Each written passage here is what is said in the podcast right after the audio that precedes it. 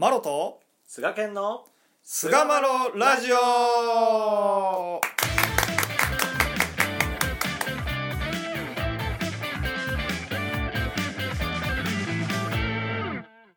さあ、それでは始まりました第456回菅マロラジオ。はい、今回はですね、目に見えない世界への飛躍という、前回のね話から、じゃあどうすんだよっていう話をですね、ちょっとこう思案していけたらいいかなとなるほど、思ってます。よろしくお願いします。お願いします、飛躍一応ね、前回僕のこれあくまで僕の仮説であるんですけれども、だいぶいいとこついてんちゃうかなって自分で思いつつなんですけど、やっぱこう人間っていうのはこう不足すると、不足自体は仕方ないんじゃないかなと俺は思ってて、というのは満足を覚える、満足に向かっていく、堪能していくためには不足っていうフェーズをやっぱこう通らへんかったら、なかなかこう満足するっていうことも分かってないわけでさ、堪能できる借り物の世界にいてるということをはっきり自覚するためには、やっぱ不足するっていうフェーズも必要なんだろうなってちょっとこう思ってて、で、そこを僕なりにこう掘ってた時に、不足は比較的こう人間の心があざないから見えたることばっかり言うっていう、その見えたることであざないと言ってはるところから思案したら、目に見えた世界で不足するのが大体人と比較したりとか、っていうところで不足が生じてくるんだろうなとで、一方こう神さんがこう満足を収めてくれとか堪能とかって言ってはる、そっちに行く世界っていうのは、究極は心の世界、目に見えない世界で満足を収めていかなかったら、神さんの言われる満足には届かないんだろうなという時に、どうしてもこう目に見えた世界で不足してるから、目に見えた世界で満足しようとするっていうのがこう人間のこう陥りやすいところであって、ここに何かしらのこう飛躍をせえへんかったら、見える世界の不足する見える世界から見えない世界へのこう飛躍ができないんじゃねえのみたいな、いう話を前回はちょっとこうさせてもらったと。いや、そうやと思いますね。なんかこう目に見える世界と見えない世界っていうのが、分けられるとすれば、そこでこじれてしまってるっていう方が非常に多いんじゃないかなと思うんですよね。定義教辞典にも、心の不足、つまり満足の反対の意を表すと、不足の心とは喜びなき心であり、不足は不足の利回るという指図があるように、不足の心では親神の守護を受ける利を曇らせて、良き暮らしができないばかりか、周囲にも不足を呼び起こすことになると言われているところの通りで、現実、喜べない現実であり、そこにさらに不足の思いに終始してしまったら、またそれがまた不足の事態を招いてしまうという、この負のループの話をここではされているわけです、ね。そこを打破していく、飛躍していくには、この不足心を満足の堪能の心に切り替えていくと、いうことが、この道で教えられるところの、堪能と言われる教えですね。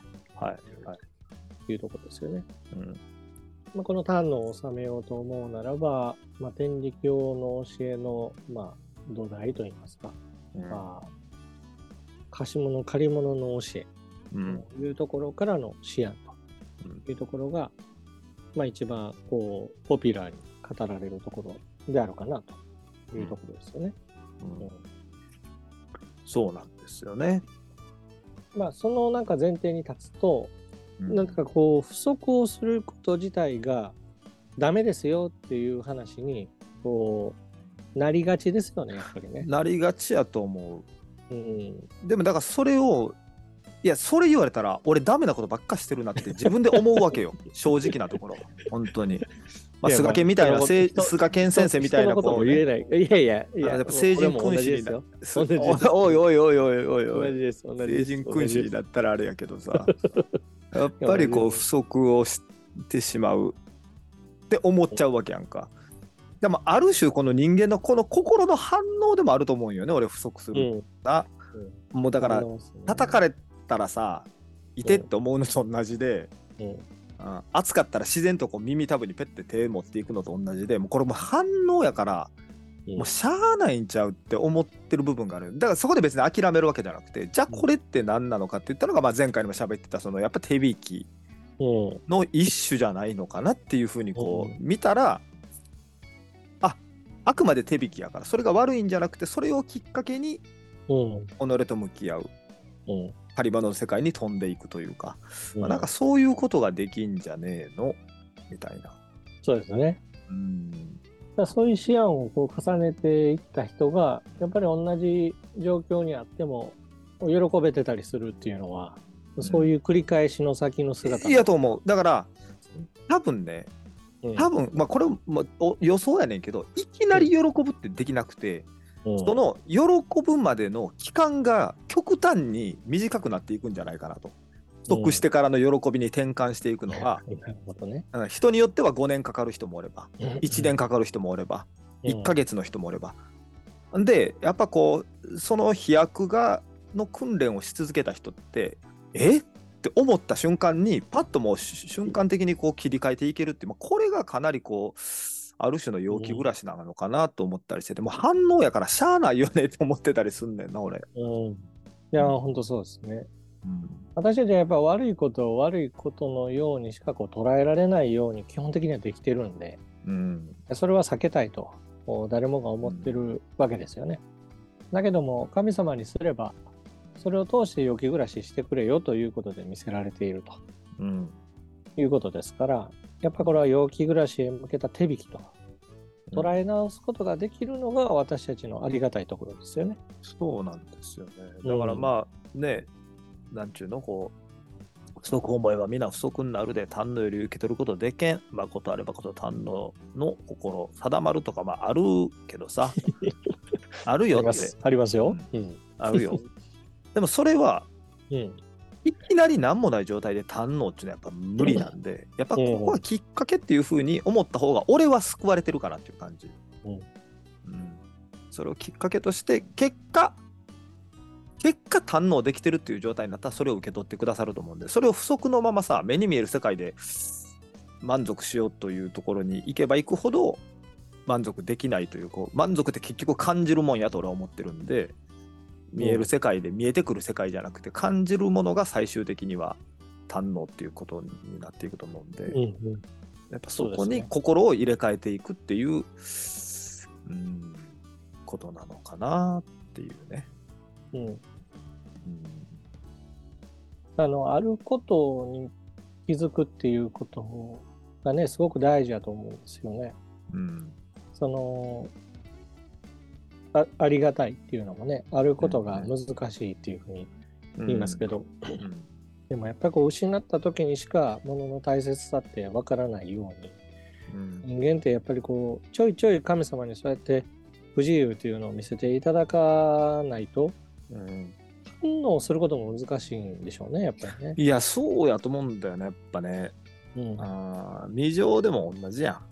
ん、うん、体の不足でもさ、うん、未情になるからこう平常時が未情が治った時にというか元に戻った時にさ、うん、なんてありがたい世界で生かされてるんだろうってしみじみ思えるわけでさ、なんかいやそうですね、うん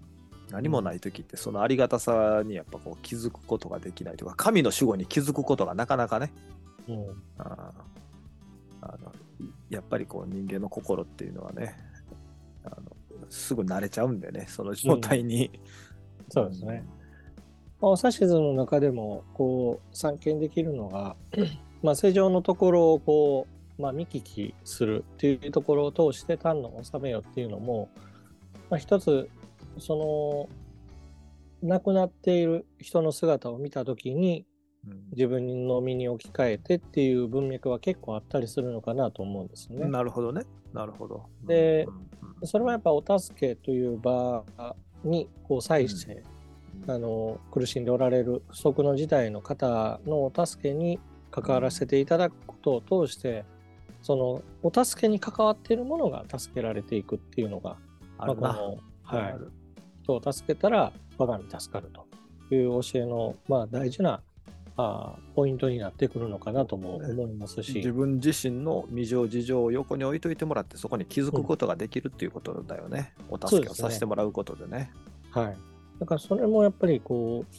不足っていう点が、まあ、大きくこう陽気暮らしに向かう起点になってるとすればですね、まあ、これも立派な手引きなのかなと。そうですよね。だからそこにずっと執着して見える世界にずっと居続けるのが、うん、俺は問題なのかなと。本人もしんどいし、うん、だけどそれをあくまで通過点というかスタート地点、起点よね、起点、うん、そうです。あくまで起点であって、うんうん、そこから神の世界に気づく、うん、戻るみたいな、うん、まあ、そういった飛躍をすることで、うん、なんていうかこう救われるし、またこう通常からね、神の世界に居やすいというか借り物の世界に居やすいメンタルになっていくのかなと、うん、そうですね。いや、それが多分この第一段階としては、この目に見えた世界の実は見ていないあることに気づくっていう段階がまずあるのかな。あると思う、あると思う、うん、そのさらに先に全く目にが見えない、手触りのない、うん、心の世界っていうのがあるんじゃないかなっていうのが、満足の究極の極地なのかなっていうふうに思っていて、そうだね。きっとその、まあ、守護してくださっているっていうこの、まあ、理ですよね。厳然と私たちはこの守護をいただきながら生きていると、うん、でもそれはただただこの世界が理によって駆動して守護がこう回っていくだけではなくて、まあ、良き暮らしをさせてやりたいと、難儀させたいなんていうのは本当は思っていないっていう、これは親神様の情みたいなものがこの世界には満ち溢れてると思うんですよね。そうだよな。で、そういう目には見えない神様の心にこう気づける、うん、また、まあ、そういったことをこうきっかけにしてですね、人間生活を営んでる中で人間には心というものがあって、でその心がさまざまなところに込められている、まあ、これに、うん、まあ、気づけるだけでもですね、気づくきっかけやな。そうですね。だから、うん、物の価値とか、値打ちみたいなものだけでこう世界を見てる我々にとって、うん、なんていうかね、例えばその子供がね、一生懸命親のためにプレゼントって言って段ボールで作ったなんかわけのわからないものを送られると、うん、だけどそれは物の価値としては全くないわけですけど、ただの、まあ、段ボールで作った、まあ、言うてみたらゴミで作ったものですよね、うん、だけどもその親に何とか喜んでもらいたいっていう、その心で作ったっていう目に見えないその心の部分が何とも言えへんこの価値があるものだと思うんですよね、うん、まあ、その目に見えない心っていうものに気づける、感じれるようになったら、価値に振り回されない本当の満足っていうものにこう気づけ、まあ、心によって満足っていうものが得られるんじゃないかなと、そうですね、思うんですよね。まあ、あくまでね、言語化したい僕で、うん、なんとかこうフレームを変えたりするっていうことで解消しようとする僕だからこそ、まあ、なんとか言語化したのが前回と今回なんですけれども、はい、まあ、やっぱこうね、うん、不足は見える世界からまあスタートして、そこから目指すのは見える世界の満足というよりかは見えない世界、まあ、心の世界、神様の世界に行くことで満足を収めるっていう風なことをですね、まあ、ちょっと